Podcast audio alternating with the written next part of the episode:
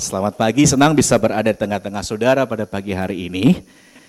Ya Bapak Ibu, tema utama 2020 diberikan oleh Bapak Gembala Saudara kepada saya tentang light to shine ya. Tidak hanya kita menjadi orang-orang Kristen yang menjadi terang, tapi kita bersinar ya, kita bersinar. Saya percaya bahwa satu visi ketika didapatkan dari Tuhan, itu pasti punya satu purpose Bapak Ibu, pasti punya satu tujuan ya. Dan kita berdoa supaya tema besar ini tidak hanya sebagai tema yang tercantum dalam visi besar gereja GKH Benayah, tapi jadi, sesat, jadi sesuatu rema besar di mana saudara dan saya, khususnya saudara sebagai jemaat Tuhan di tempat ini, saudara menghidupi tema ini. Ya, sudah dua bulan berarti Pak ya dari tema besar ini, dan sekarang kita masuk ke bulan yang ketiga ya.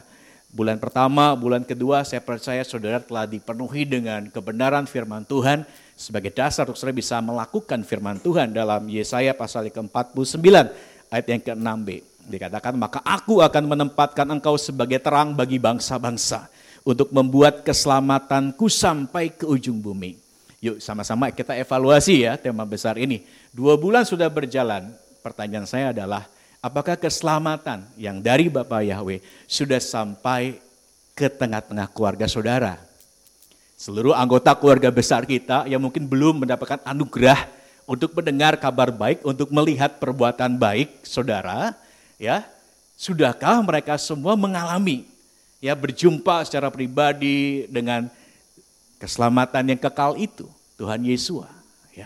Teman-teman saudara di kantor saudara, apakah sudah mengalami, apakah sudah ada keselamatan itu sampai di tempat-tempat di mana marketplace Tuhan menempatkan saudara ada di sana. Saya percaya ini nggak cuma sebagai, slogan Bapak Ibu, tapi kita harus hidup untuk meremakannya dan melakukannya dalam kehidupan kita sehari-hari. Dan saya yakin bahwa setiap visi itu pasti bisa diukur Bapak Ibu ya, bisa diukur sejauh mana kita sudah mempraktekkannya dalam kehidupan kita sehari-hari. Ya, dan bulan yang ketiga ini ada temanya adalah tentang gathering. Ya, saya diberi tema, saya coba cari ayatnya di KSILT tapi nggak ketemu Bapak Ibu. Ternyata ini adalah sebuah peribahasa. Ya, temanya adalah bersatu kita teguh, bercerai kita bersatu kita teguh, bercerai kita runtuh ya. Karena di tempat lain katakan bercerai cari lagi katanya Bapak Ibu ya.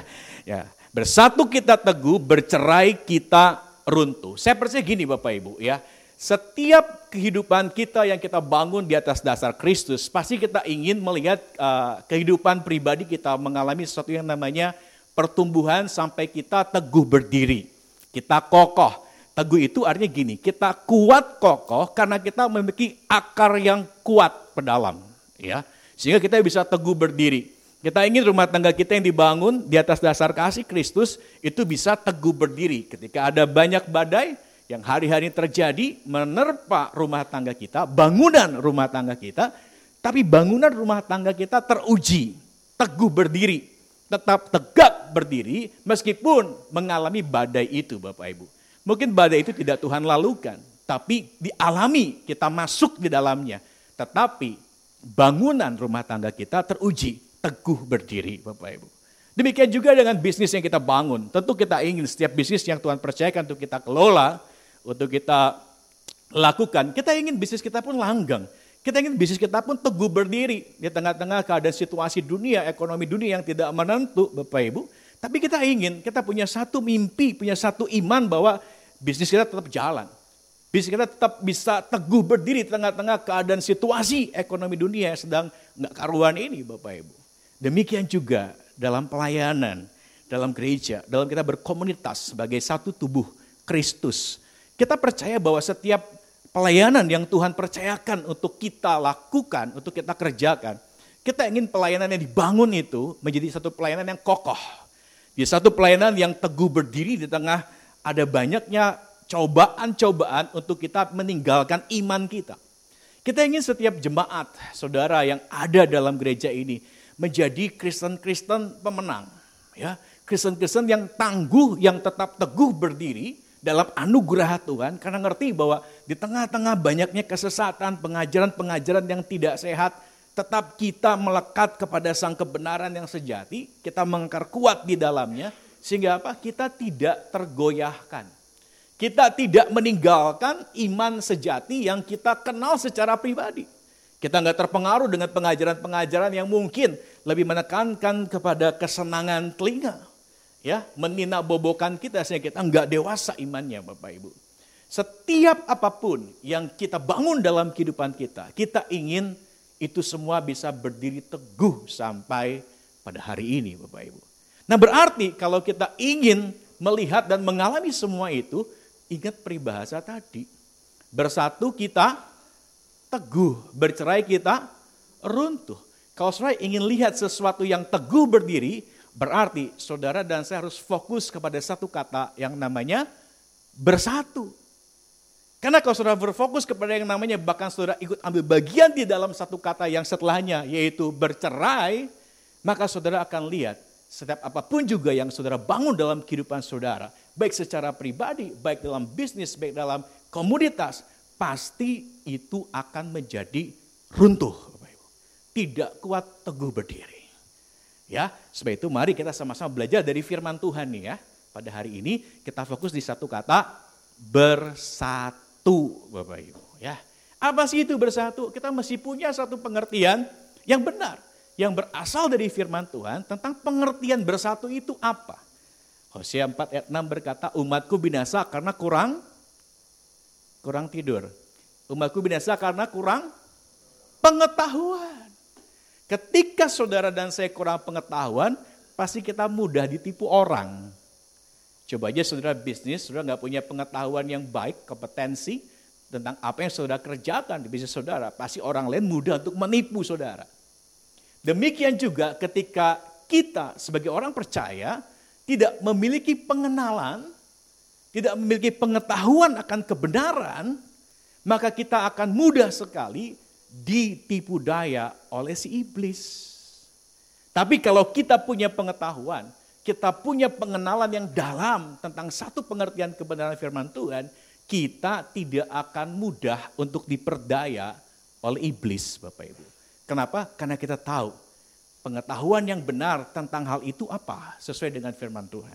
Nah pagi ini kita akan belajar perkara sederhana saja Bapak Ibu tentang bersatu itu apa sih? Ya coba kita buka yang pertama dalam 1 Korintus pasal 12 ayat 12 sampai dengan yang ke-26 saja kita akan baca ya. Maaf, sampai 29 saja, 30 kita baca ya. Saya pakai KSLT 2 Bapak Ibu, kalau ada terjemahan yang lain gak apa-apa, kita lihat yang di tayangan LCD saja. Kita baca ayat ini bergantian ya Bapak Ibu. Saya baca ayat yang ganjil, sorry, baca ayat yang genap karena kita mulai dari ayat yang ke-12, 1 Korintus 12 ayat yang ke-12 sampai dengan ayat yang ke-30. Ini panjang ya, tapi mari kita memperkatakan ayat-ayat firman Tuhan ini dengan suara yang keras. Mari kita bangkit berdiri supaya seragam, lihat saja di tayangan LCD kita. 1 Korintus pasal 12 ayat 12 sampai dengan yang ke-30. Saya lebih dulu akan bacakan. Satu tubuh banyak anggota sebab Oke, okay. sebab bahkan sebagaimana tubuh adalah satu, tetapi memiliki banyak anggota dan semua anggota dari tubuh yang satu itu sekalipun ada banyak adalah satu tubuh. Demikian juga Hamasia. Silakan.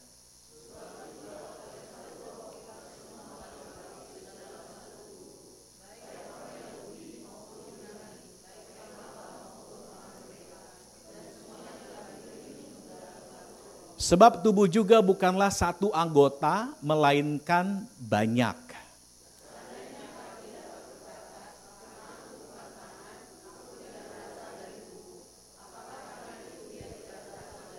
Dan seandainya telinga dapat berkata, karena aku bukan mata, aku tidak berasal dari tubuh. Apakah karena itu dia tidak berasal dari tubuh?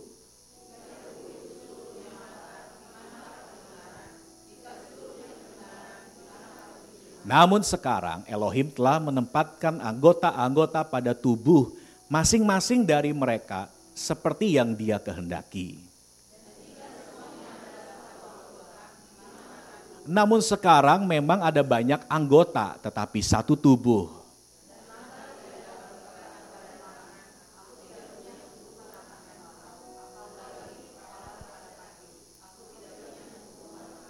Malah sebaliknya, banyak anggota tubuh yang menganggap diri lebih lemah. Dia itulah yang diperlukan.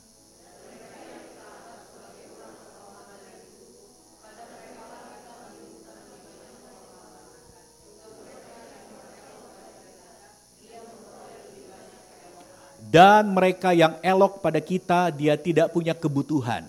Tetapi Elohim telah menyusun tubuh dengan memberikan lebih banyak kehormatan kepada yang membutuhkan.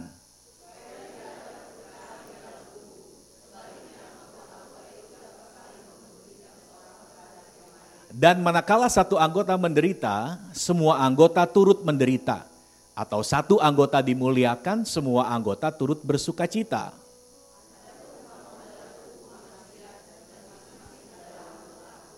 Dan beberapa hal memang telah Elohim tempatkan di dalam gereja. Pertama rasul-rasul, kedua nabi-nabi, ketiga para pengajar, kemudian mujizat-mujizat, selanjutnya karunia-karunia penyembuhan, pertolongan, pemerintahan, jenis-jenis bahasa lidah.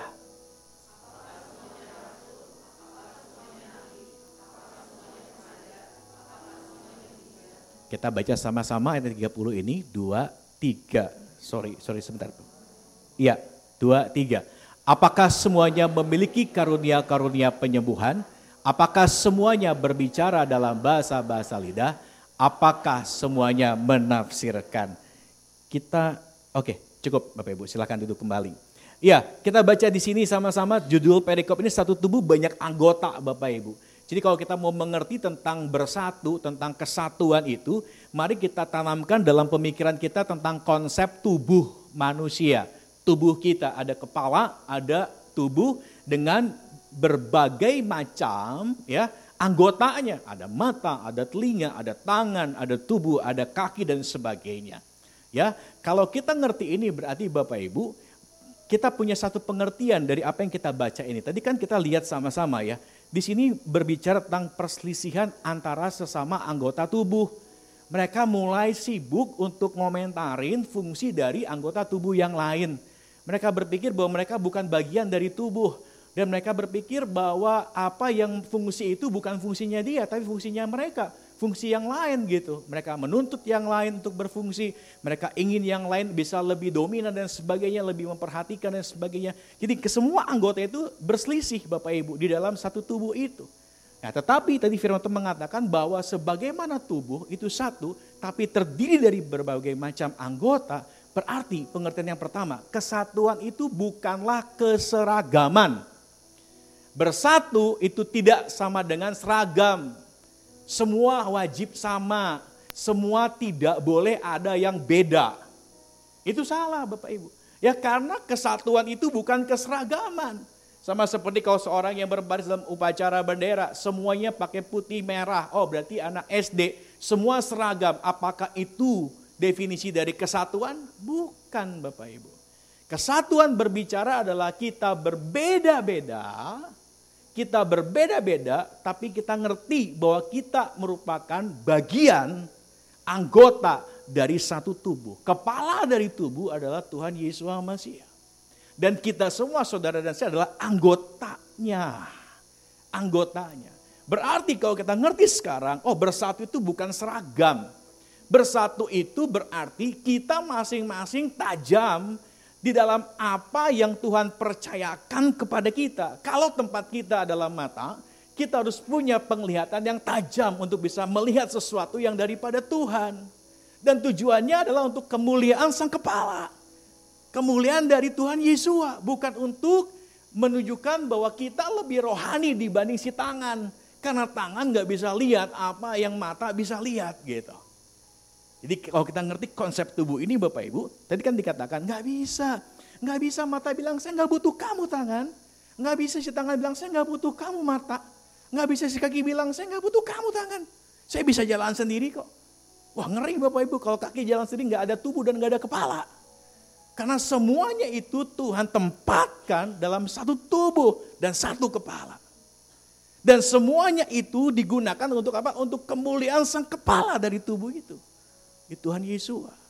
Jadi kalau kita ngerti itu sekarang Bapak Ibu, kita akan mulai fokus sekarang untuk bisa ngerti dan paham di mana, di bagian mana Tuhan menempatkan saudara dan saya.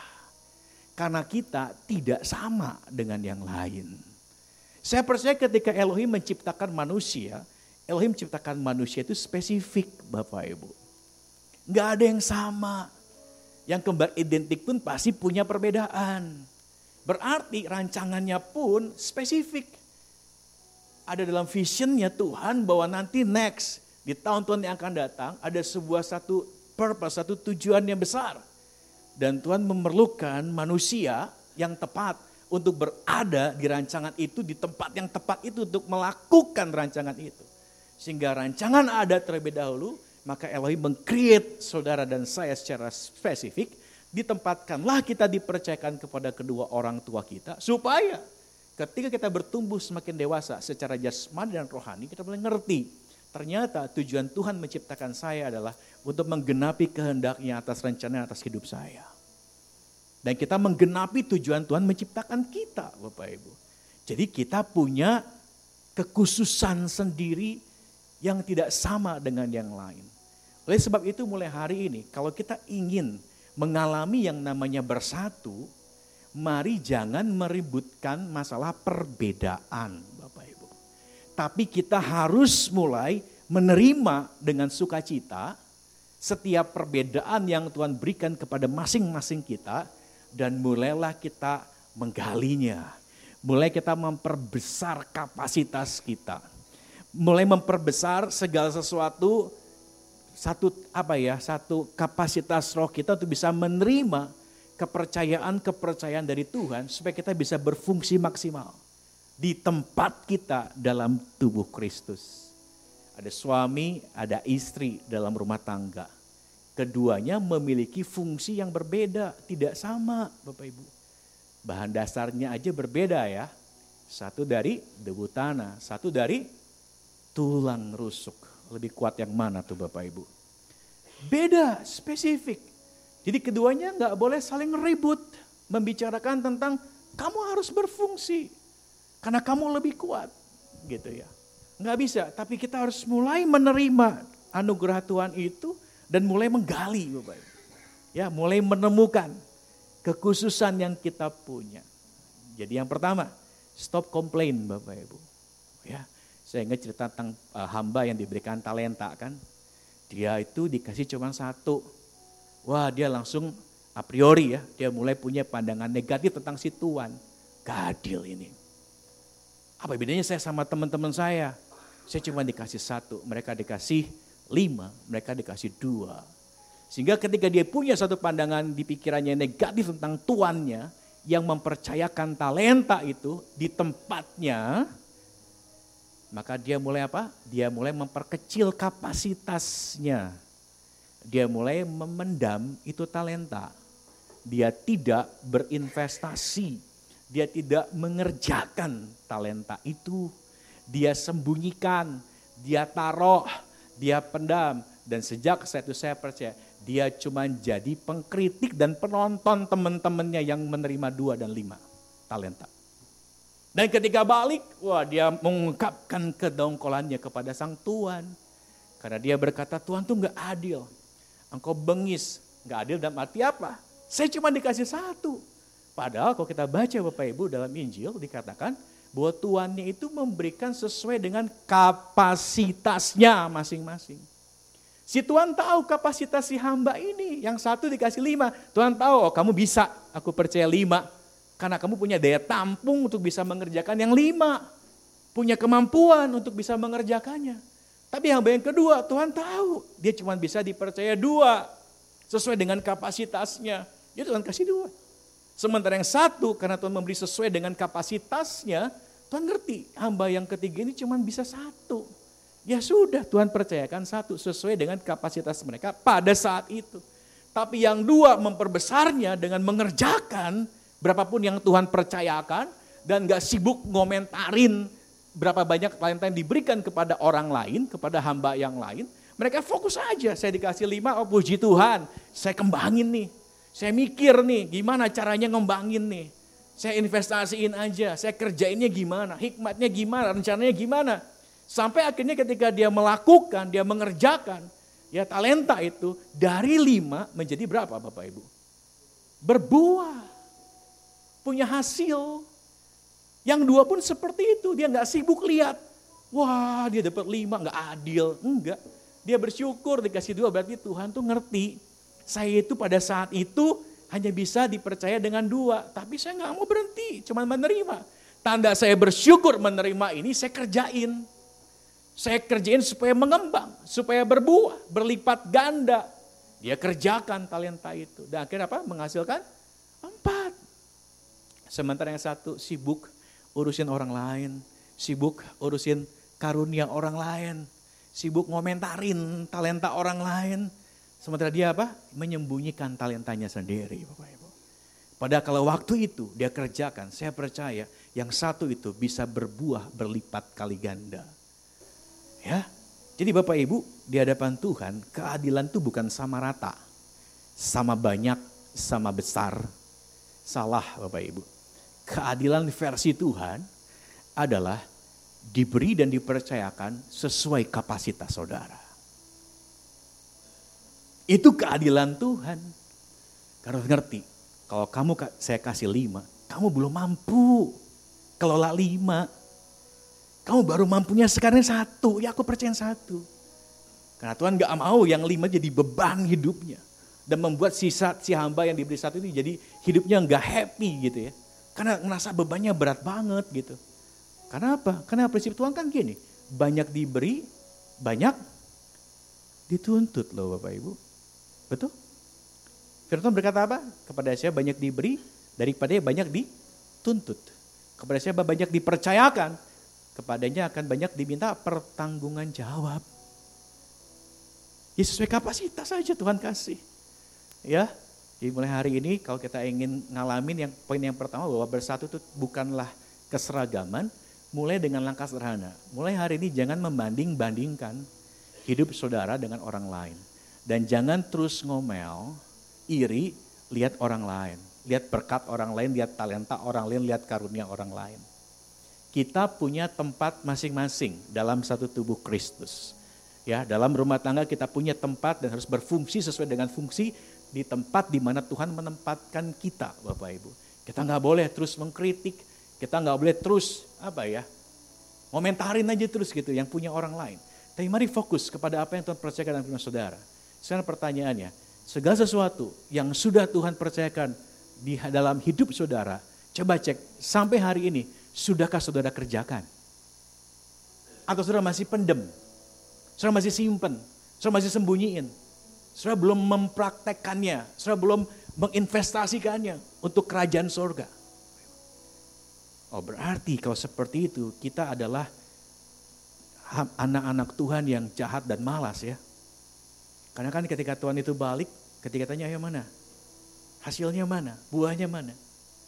ya kepada yang lima dan dua Tuhan katakan oh engkau hambaku yang baik dan setia tapi kepada yang satu kamu jahat dan malas berarti kita ini jahat dan malas nih Bapak Ibu kalau misalkan sejak saudara lahir baru Tuhan percayakan kepada saudara pengetahuan untuk mengerti di mana Tuhan menempatkan saudara dalam satu anggota tubuh Kristus tapi saudara belum mengerjakannya saudara belum melakukannya saudara belum belum bersedia untuk melakukannya untuk kerajaan sorga berarti kita jahat dan malas. Result dari pertumbuhan hidup kita dalam Tuhan itu selalu terukur Bapak Ibu.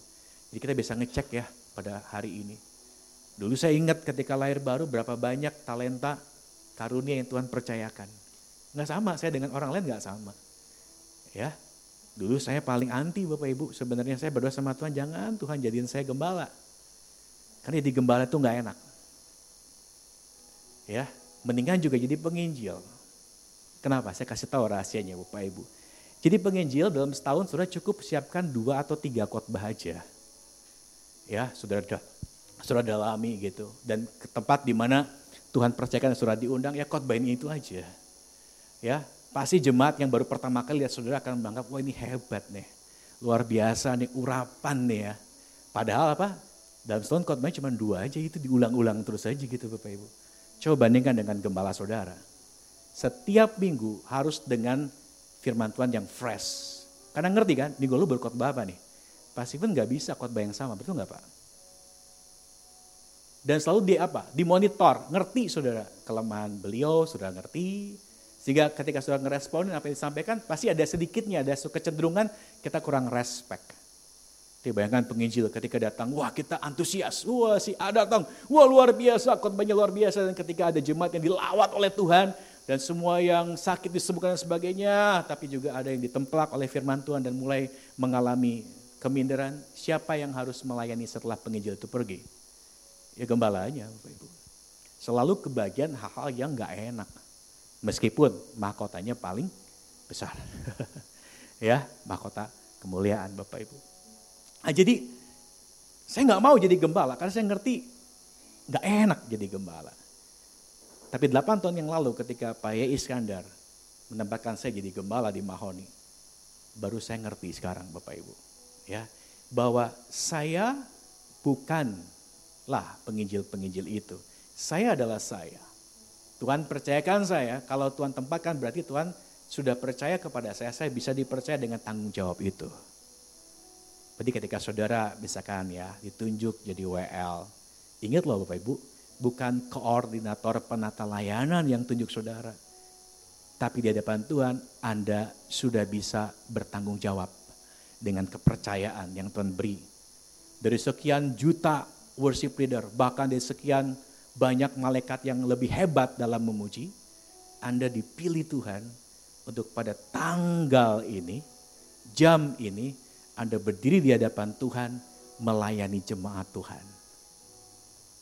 Ya, saya selalu punya prinsip seperti itu Bapak Ibu. Siapa sih saya Tuhan? Ada lebih banyak orang yang lebih hebat. Tapi kenapa kalau saya dipercayakan? Saya dipilih sama Tuhan, diberi kesempatan untuk pada saat itu bisa jadi penyambung lidahnya Tuhan. Berarti apa? Itu satu kepercayaan yang besar. Tuhan nggak pernah kekurangan orang yang hebat. Tapi dia pilih saudara dan saya. Berarti apa? Dia percaya kepada saudara dan saya. Dan dia ingin supaya kita berhenti komplain. Ya, berhenti untuk compare. Banding-bandingin terus saya dengan orang lain. Kita dengan orang lain. Nggak akan pernah happy Bapak Ibu. Coba aja saudara, dalam hidup saudara terus banding-bandingin diri saudara dengan orang lain. Nggak akan pernah mendapatkan kebahagiaan hidup. Kenapa? Karena ketika dibanding-bandingkan, kita tidak akan pernah selalu merasa puas Bapak Ibu. Tapi ketika kita menerima apa yang Tuhan berikan, kita ngerti tempat kita ada di mana dan kita berfungsi di situ. Wow, itulah kebahagiaan. Dan saya percaya sang kepala, Tuhan Yesus akan sangat senang. Ya, weh tangan tuh ngerti ya. Tangan nggak bisa lihat memang, tapi dia bisa bertindak, dia bisa kerjain sesuatu, dia bisa create sesuatu. Ya tangan nggak bisa bawa tubuh ini untuk pergi ke satu tempat, tapi kaki bisa. Dia berfungsi, dia ngerti dia nggak iri dengan mata, dia nggak iri dengan tangan. Karena dia ngerti bagian saya adalah mata untuk bisa melihat. Berarti saya harus bisa melihat dengan baik. Karena kalau penglihatan saya, kalau mata gelap, maka gelaplah seluruh tubuh. Gitu kan firman Tuhan bilang. Dia ngerti bagiannya di mana. Dan dia mulai maksimal di situ. Jadi hari ini mari kita praktekkan firman. Bersatu itu bukan seragam. Bersatu adalah kita ngerti tempat kita, dan kita mulai mempertajam diri kita. Kita mulai memaksimalkan diri kita dalam anugerah Tuhan di tempat di mana kita ditempatkan sebagai anggota tubuh Kristus oleh Tuhan. Maksimallah di situ Bapak Ibu. Mulai kembangkan dan perbesar kapasitas saudara. Karena kalau saudara punya kapasitas yang diperbesar, berarti Tuhan akan lebih banyak mempercayakannya kepada saudara. Ya, kalau saudara nggak pelit dalam membagikan setiap firman Tuhan, saya percaya Tuhan akan beri rema-rema yang baru dalam hidup saudara. Ya, makanya kalau ada hamba Tuhan, mungkin setiap hari kirimin saudara ayat, ada renungannya singkat. Karena kami-kami mengerti, semakin banyak diberikan, kami akan tidak akan pernah kekurangan. Tapi kalau kami pendam, kami simpan, kami nggak pernah bagikan, nggak akan pernah ada yang fresh dan baru bagi kami, Bapak Ibu. Ya, hari ini mari jemaat GKH Benayah sadar dan peka di mana Tuhan menempatkan saudara. Berfungsilah di situ. Berhenti banding-bandingin diri saudara dengan orang lain. Dan berhenti komplain sama Tuhan. Kenapa saya nggak seperti dia? Saya mau seperti dia. Enggak Bapak Ibu. Tuhan punya maksud bagi setiap kita pribadi lepas pribadi. Ya, bersatu bukanlah seragam. Coba bilang kiri kanan. Bersatu bukanlah seragam, bukan keseragaman. Ya, baik itu yang pertama. Yang kedua, mari kita lihat ayat kita yang terakhir di dalam 1 Korintus pasal yang ketiga, kita maju. 1 Korintus pasal yang ketiga ayat 1 sampai dengan ayat yang ke-9. Ayo bangkit berdiri kembali Bapak Ibu supaya kita nggak ngantuk ya. Lihat uh, tayangan di depan, terjemahan di depan kita perkatakan. 1 Korintus pasal yang ketiga ayat 1 sampai dengan ayat yang ke-9. Saya akan bacakan ayat yang ganjil, Bapak bacakan yang genap, dan ayat yang ke-9 kita akan baca bersama-sama. Dan aku, hai saudara-saudara, aku tidak sanggup untuk berbicara kepadamu seperti kepada yang rohania. Sebaliknya seperti kepada yang jasmania, seperti kepada kanak-kanak dalam hamasia.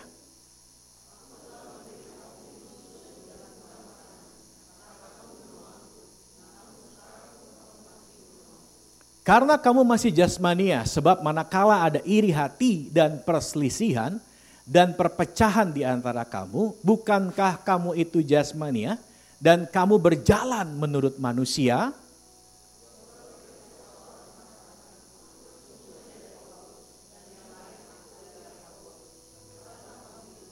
Selanjutnya, siapa itu Paulus dan siapa Apolos selain para pelayan yang melalui mereka kamu telah beriman seperti juga Tuhan telah menganugerahkan kepada masing-masing. Karena itu yang penting bukanlah yang menanam, bukan pula yang menyiram, melainkan Elohim yang menumbuhkan.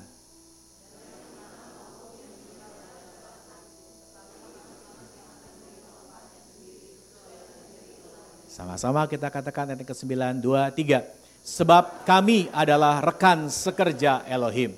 Kami adalah, kamu adalah ladang Elohim, bangunan Elohim. Amin. Silakan duduk kembali Bapak Ibu.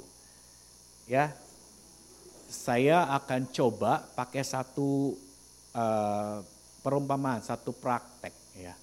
Jadi saya minta dengan hormat, siapakah di antara saudara yang memiliki berat badan yang paling berat di sini? Jadi mungkin Pak Steven tahu Pak, jemaat Bapak yang paling berbobot Pak. Secara rohani dan se cowok Pak, jangan cewek, cowok. Cowok yang paling berat badannya. Paling Yosua. Oh, silakan maju Yos. Ya. Yang muda. Tolong bawa kursi satu aja di sini. Ah, ya. Berat badannya berapa? Jangan dikurangin. 101. 101. Wah baru turun. Silakan duduk. Santai aja duduknya nyender nggak apa-apa. Ya. Berarti uh, kita habiskan pagi hari ini Yosua sebagai jemaat GKI Bena yang paling berbobot Bapak Ibu ya. Ya. Oke, okay, sekarang saya minta uh, Ahen sama Asen, majusan sama Henry. Ya. Eh sorry sorry, satu dulu deh. Hansen dulu deh, Asen dulu deh. Sen berat badannya berapa? 75. 75 ya? Oh, tulangnya berat berarti Bapak Ibu. 75 101. Oke, sekarang coba Sen angkat Yosua ini dengan kursinya. Saya Koko minta bawa dia keliling ke situ. Coba dulu, coba dulu. Inilah Asen dengan 70 berapa tadi? Ah ya, harus mengangkat Yosua dengan 100 kilo.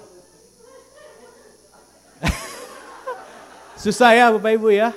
Susah, berat lelah, aduh capek banget deh ngangkat dia ya. Coba dibantu kokonya, Ahen. Hen berat badannya berapa? 73 tambah berapa, Sen? 75. Harusnya bisa ya? Bisa lah ya. Tolong angkat Yosua ini, kayak tadi, coba bopong dia keliling sampai belakang aja situ. Ya. Jos santai aja ya, santai aja. Jangan tahan nafas. Dua, tiga, iya. Yuk. sampai situ deh, coba bawa sampai situ deh. Nggak usah keliling. Dua, tiga. Kasih tepuk tangan tuh buat mereka Bapak Ibu ya. Yos, jangan pergi dulu. Di sini sampai doa berkat. Ya, nih Bapak Ibu, kawan sekerja itu sinergos, artinya sinergi. Ya, sinergi artinya ada dua energi yang ketika dia ngerti tujuannya, ditetapkan dalam satu tujuan, ya mereka akan bisa menghasilkan kekuatan yang lebih besar dibanding ketika mereka bekerja sendiri-sendiri. Tadi Asen 70 berapa, dia angkat beban 100 lebih, nggak bisa Bapak Ibu. Ya bebannya ketawa-ketawa, tapi yang angkatnya setengah mati Bapak Ibu, payah, kepayahan. Tapi ketika dia bersinergi dengan kokonya, yang berat badannya mungkin sama 70-an gitu, dia bisa mengangkat beban. Yang ketika sendirian dia nggak bisa. Jadi saya kasih satu tujuan, satu purpose. Tolong angkat Yosua, kelilingin. Itu tujuannya tuh. Ya, sesuatu yang mustahil ketika Hansen sendirian. Tapi ketika dia berdua sama kokonya, dia bersinergi dan dengar perintah saya, order saya, bahwa dia keliling. Akhirnya mereka bisa, meskipun hanya sekitar berapa meter gitu Bapak Ibu. Itulah sinergi. Jadi ketika kita baca ayat ini, kesatuan itu apa sih? Bersatu itu apa? Bersinergi Bapak Ibu. Nggak cuma saudara dan saya ngerti nih, tempat saya di gereja Tuhan ini di mana saya harus maksimal, saya harus berfungsi, nggak cuma ngomong doang, nggak cuma ngomentarin yang lain, saya ngerti tempat saya, saya mengeluarkan fungsi saya sesuai dengan kapasitas yang Tuhan percayakan kepada saya, supaya banyak orang-orang sesama anggota tubuh Tuhan saling diberkati, saling melengkapi, dan saya juga harus bersinergi. Visi apa yang ditetapkan oleh gereja ini? Karena saya percaya visi itu berasal daripada Tuhan. Betul? Pastilah. Dan untuk mencapai visi, gereja harus punya misi. Ada orang-orang yang bersinergi dengan visi itu. Orang-orang yang memberi dirinya gitu. Karena ngerti tempat saya di sini. Saya nggak seberapa kekuatan saya, tapi ketika saya tugas gembala kan gitu ya, menempatkan orang di tempat yang tepat. Jadi jangan ngambek. Kalau Pak Steven tempatkan saudara di tempat yang mungkin saudara berkata pada pertama kali, saya nggak cocok di sini, tempat saya bukan di sini, saya mau yang itu. Nggak bisa Bapak Ibu. Gembala diberikan suatu otoritas dari Tuhan dan hikmat dari Tuhan untuk bisa menempatkan anggota tubuhnya, tubuh Kristus di tempat yang tepat. Supaya apa? Tadi bisa supaya bisa bersinergi. Sehingga apa? Tidak lagi ada sekarang zamannya one man show dalam gereja Tuhan. Semua harus berfungsi, semua harus bersinergi Bapak Ibu. Ya, sehingga ketika kita bersinergi, saya percaya setiap kompetisi-kompetisi yang tidak sehat di dalam gereja atau antar gereja itu pun akan terkikis Bapak Ibu. Ya. Kenapa banyak gereja pecah? Tadi kita baca sama-sama. Kenapa banyak gereja pecah? Karena kita tidak bersinergi. Kita maunya kehendak kita sendiri. Kalau saya baca uh, asal yang tadi ya, yang pertama, Tuhan katakan kan gini, kepada yang kurang elok, kepada yang lemah, harus ekstra perhatikan gitu kan ya. Tapi kepada saudara yang mampu, saudara yang udah kuat, nggak perlu tadi kalau saudara baca di satu Korintus yang pasal sebelumnya ini. Berarti apa? Saudara-saudara yang sudah ditempatkan Tuhan sebagai orang-orang yang dewasa rohani, sudah diberikan banyak, sudah dipercayakan banyak, saudara kuat menurut Tuhan dan dewasa menurut Tuhan. Karena dewasa bukan usia, tapi banyaknya penerimaan tanggung jawab yang Tuhan percayakan kepada saudara. Bisnis saudara diberkati Tuhan, saudara jadi orang yang kuat, Anda diberkati Tuhan. Tapi masalahnya, sudahkah saudara jadi kepanjangan tangannya Tuhan? Supaya yang kuat bisa menanggung yang lemah. Tadi dikatakan bahwa seharusnya yang diperhatikan gereja adalah justru yang lemah. Karena kekuatan sebuah organisasi Bapak Ibu bukan pada seorang orang yang kuatnya. Tapi ada berapa banyak orang yang lemah di situ. Yang dibantu oleh orang-orang yang kuat. Yang dibantu oleh orang-orang yang sudah diberkati Tuhan lebih dahulu. Dengan berkat mungkin skill, berkat karunia, talenta, berkat-berkat jasmania. Sudahkah saudara bagikan itu? Supaya ada saling melengkapi. Kayak tadi, ya mungkin ada yang masih merintis bisnis susah payah, berat sekali nanggung pengen punya bisnis yang settle gitu. Ya kayak tadi Hansen angkat satu kali, aduh berat. Enggak akan mungkin bisa. Tapi ya mungkin ada juga saudara yang mungkin berat badan lebih besar dari Yosua. Dan saudara berkata, ah, enteng angkat 100 kilo mah. Ya, mungkin saudara diberi Tuhan kemampuan. Tuhan memberi kepada saudara berkat yang luar biasa. Tapi saya mau kasih tahu, Tuhan kasih saudara berkat itu. Karena dalam komunitasmu ada orang-orang yang membutuhkan. Amin. Amin. Iya dong. Karena Tuhan ngerti kan, tubuhnya Tuhan paling ngerti, dia kepala. Dia tahu mana bagian yang lemah. Yang perlu dikasih perhatian yang ekstra, perlu diberi perhatian perhatian yang khusus. Di gereja kami Bapak Ibu, saya bilang sama para penatua, saya tidak akan pernah kunjungi Anda-Anda. Karena bagi saya Anda-Anda sudah dewasa. Maksud saya ngomong kayak gitu supaya mereka juga ngunjungin jemaat Bapak Ibu. Ya. Kenapa? Karena saya ngerti. Nggak perlu lagi perhatian mereka. Mereka yang harusnya udah di posisi secara kedewasaan rohani memperhatikan jemaat. Jadi tangan kanan dan kiri saya. Sehingga saya bisa fokus kepada bagian dari anggota yang masih lemah, yang masih sederhana, yang masih membutuhkan. Sekali lagi Bapak Ibu, mari kita bersinergi, amin. Bersatu itu bersinergi, ya, yang kuat menanggung yang lemah di dalam Kristus. Jika ada di antara kita yang masih lemah, yang masih di bawah kita, ayo pengalaman saudara bagikan. Enggak melulu kok, saya percaya. Enggak melulu berbicara tentang berkah jasmania Bapak Ibu. Tapi saudara bisa kasih advice sama dia. Atau minimal saudara bisa mendoakan dia. Mendoakan dia, berbagi pengalaman hidup saudara bagaimana mungkin. Dulu mungkin kita semua sebelum kita ada di top, kita ada di bottom, kita ngalamin ngerangkak sampai kita top. Tuhan itu yang kasih semuanya. Masa kan kita nggak mau berbagi dengan saudara-saudara kita yang masih di bottom, yang lagi merangkak untuk bisa naik gitu loh Bapak Ibu. Ayo jemaat, ya kita nggak boleh selfish ya, kita harus mulai buka hidup kita, ya berbagi dengan yang lain. Inilah sinergi, kita kawan sekerja Elohim. Kita bersinergi dengan Tuhan. Ya, kalau kita bersinergi dengan Tuhan, kita punya satu connect dengan Tuhan. Saya percaya dengar kata-kata ini Bapak Ibu. Kalau kita bersinergi, sudah bersinergi dengan Tuhan, saya percaya saudara akan mudah disinergikan oleh Tuhan dengan saudara-saudari seiman yang lainnya. Tapi kalau saudara disconnect sama Tuhan, nggak mungkin bisa bersinergi Bapak Ibu. Ya, Coba perhatikan orang-orang yang bermasalah. Mungkin dalam satu komunitas jadi, jadi batu sandungan, jadi duri gitu. Saya percaya mungkin nggak beres hubungan pribadinya sama Tuhan. Sehingga dia menuntut manusia untuk bisa memuaskan apa yang kurang dalam dirinya. Bapak Ibu saya ingin kasih tahu gini, waktu Tuhan menciptakan uh, apa ya? Tuhan menciptakan ikan. Kalau saya baca di penciptaan, Tuhan gak langsung ngomong, maka jadilah ikan. Enggak, Bapak Ibu. Apa yang Tuhan ciptakan lebih dulu? Darat dan lautan. Betul? Baru setelahnya Tuhan ciptakan apa? Dan semua makhluk yang berkeriapan di dalamnya, dalam laut. Tuhan ciptain dulu apa? Habitatnya kan? Tempat untuk dia bisa hidup. Ikan dimasukin ke dalam air, lautan. Apa yang terjadi ketika ikan diambil, ditarik keluar dari dalam air? Apa yang terjadi dengan ikan ini? Halo? Mati. Tuhan mau ciptakan pohon, Tuhan gak bilang jadilah pohon. Enggak. Tuhan ciptakan apa? Daratan dulu kan. Tempat si pohon nanti itu bisa hidup. Dan sekarang pohon ditebang seakar-akarnya. Dicabut dari tanah. Apa yang terjadi dengan pohon ini? Mati. Tapi saat Tuhan menciptakan manusia, perhatikan baik-baik kejadian 1 ayat 26 sampai dengan ke 28. Tuhan gak ngomong, Tuhan ngomong ke dirinya sendiri. Perhatikan ini. Elohim ngomong ke dirinya sendiri. Mereka berkata, baiklah kita, marilah kita menjadikan, menciptakan manusia serupa dan segambar dengan kita. Maka diciptakanlah manusia. Beda dengan analogi yang tadi, kalau manusia dipisahkan dari Elohim, manusia dipisahkan dari Tuhan, manusia disconnect dengan Elohim. Apa yang terjadi dengan manusia, saudara dan saya? Kita mati, Bapak Ibu. Berarti tempat di mana kita hidup tempat di mana kita bertumbuh adalah Elohim. Hubungan kita dengan Elohim. Waktu kita tertanam, waktu kita connect sama dia, saya percaya yang keluar dari hidup saudara ada sesuatu yang menumbuhkan yang lain. Sesuatu yang menghidupkan yang lain. Sesuatu yang memberikan kekuatan kepada yang lain. Bukan suatu penghakiman Bapak Ibu.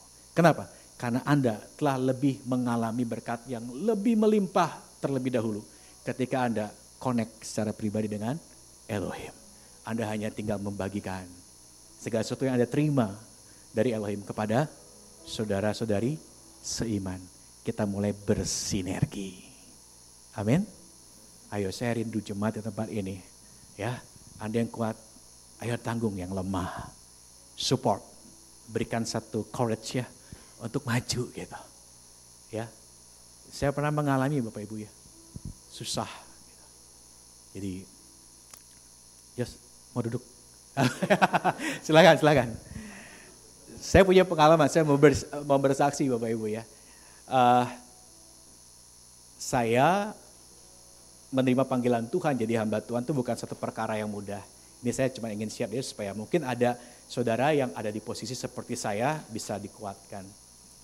Saya sekolah di SMFK BPK Penabur Bapak Ibu di farmasi ya di Bandung. Lalu uh, semester terakhir itu di semester limanya uh, sudah ada permintaan dari beberapa uh, pabrik besar farmasi untuk diambil gitu ya. Biasanya yang paling apa yang uh, yang bagus-bagus gitu biasanya diminta dulu. Terus kita dapat beasiswa, kita dikuliahin di ITB biasanya waktu itu, ya.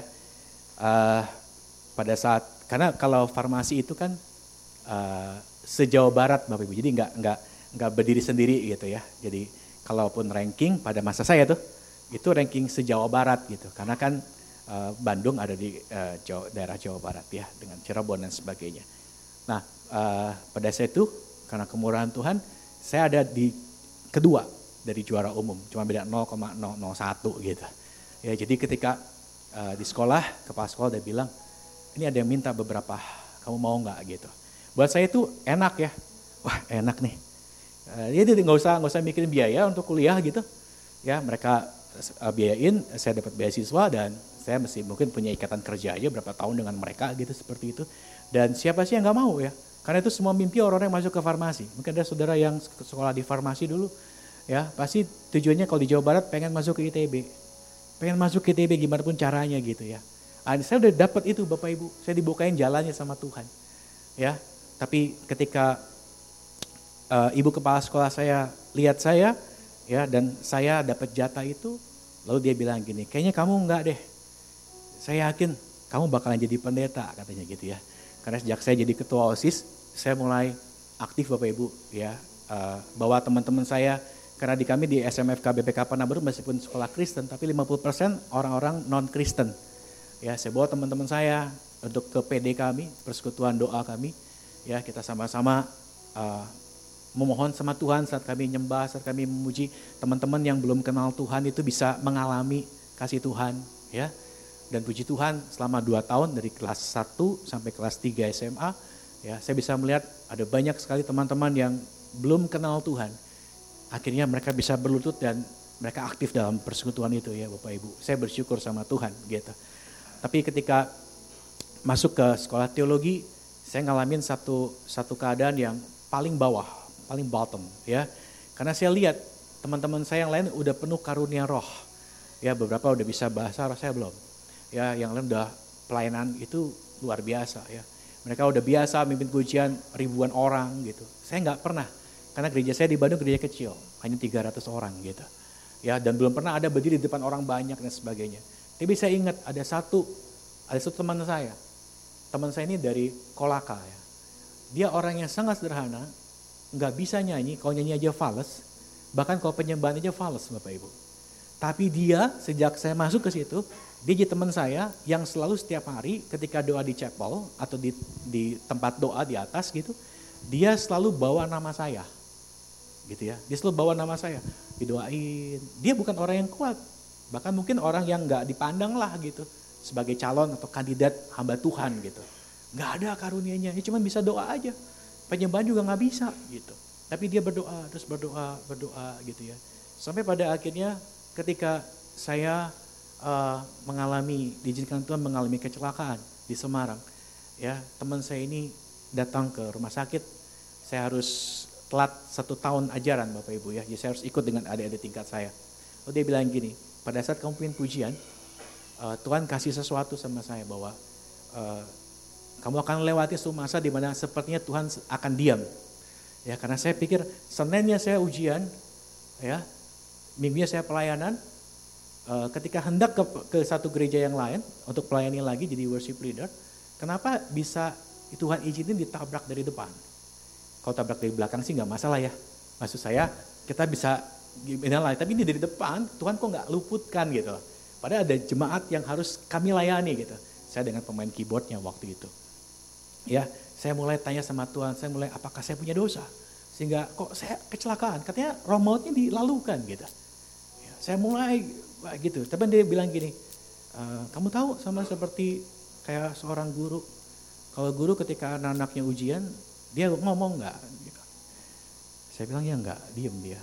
Demikian juga dengan Tuhan dia bilang. Satu kalimat yang sederhana. Ketika kita sedang diuji Tuhan, Tuhan pasti diem, betul nggak? Kayak guru ya di kelas, nggak mungkin kan saat ujian kita bilang, bu susah bu soalnya, wah ibu tuh kasih tahu ini jawabannya, jawabannya enggak. Pasti diem, Nah dia katakan, kamu akan lewatin masa-masa Mungkin tahun-tahun di mana sepertinya Tuhan diam atas hidup kamu. Tapi kalau kamu lulus ujian itu, ada sesuatu yang besar menanti di depan. Wah itu kuatin saya Bapak Ibu. Jadi sudah lihat seseorang yang paling lemah dari komunitas kita satu angkatan tujuh di STT Salom. Wah nggak ada apa-apanya. Tapi dia bisa memberikan sumbang sih kalian ngerti jadi cuma dipercayakan Tuhan dapat mimpi dapat penglihatan dia sampaikan aja gitu. Polos tulus nggak punya maksud apa apa gitu ya. Dia cuma sampaikan kayak gitu. Tapi karena rema itulah saya bisa melewati dua tahun bapak ibu. Saya hidup dengan krek di kedua ketiak saya ya. Dan setelahnya saya baru ngerti nyata itulah sesuatu yang Tuhan percayakan. Kepercayaan kepercayaan yang lebih besar Ya, jadi saya rindu mulai hari ini saudara, ayo bersatu itu bukan kita harus seragam, nggak boleh ada yang beda, nggak. Saudara mungkin berbeda, tapi saudara harus tajam di tempat saudara, ditempatkan oleh Tuhan. Cukup komentarin orang lain, ya, cukup berkompetisi dengan orang lain. ya, nggak perlu berkompetisi, Wong bagiannya beda kok, sinergi aja, bersinergi ya. Masing-masing memberikan yang terbaik, dengan setujuan. Tadi ayat saudara tuh, tema saudara. Apa? Supaya keselamatan dari Bapak Yahweh sampai ke ujung bumi. Amin. Amin. Saya berdoa mulai siang hari ini dan selanjutnya di tempat di rumahnya Tuhan ini akan muncul orang-orang yang bersinergi dengan Tuhan. Orang yang bersinergi dengan sesama saudara seiman. Bersinergi dengan gembalanya yang diberi hikmat oleh Tuhan untuk menempatkan dia di tempat di setempat dalam anggota tubuh Kristus dan bersinergi untuk kemuliaan Tuhan. Amin. Mari kita bangkit berdiri Bapak Ibu. Saya nyanyi satu nyanyi lagu lama. Saudara yang bisa mungkin bisa nyanyikan lagu ini. Satukan kami, satu dalam kuasamu.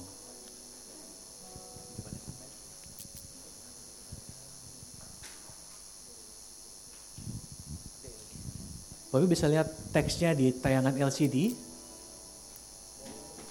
Biar di doa kita lewat pujian ini.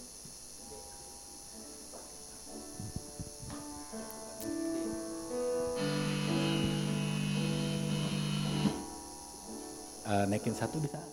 Naikin satu?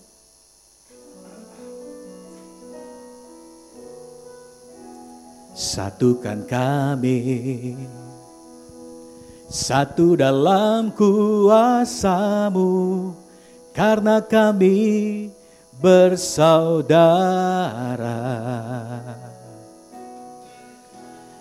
Biar kami satu,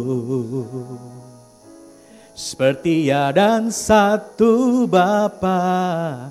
Dunia lihat ya lewat kami. Jadikan kami sehati sepikir Biar kendakmu jadi Untuk menyatakan rahmatmu jadikan kami satu. Dari awal lagi Bapak Ibu kita sama-sama belajar pujian ini. Satukan kami. Oh, satukan kami. Satu dalam kuasamu sebab kami bersaudara. Biar kami satu seperti ya dan satu Bapa Dunia lihat ya dalam kami Jadikan kami sehati sepikir. Biar kendakmu jadi Untuk menyatakan akan rahmatmu jadikan kami satu jadikan kami sehati jadikan kami sehati sepikir. Biar kehendakmu jadi untuk menyatakan rahmatmu jadikan Mari kita angkat kedua tangan kita kepada Bapa. Katakan Oh jadikan kami sehati sepikir. Biar kendakmu jadi untuk menyatakan rahmatmu jadikan kami satu jadikan jadikan kami sehati saya serahkan kepada Bapak Gembala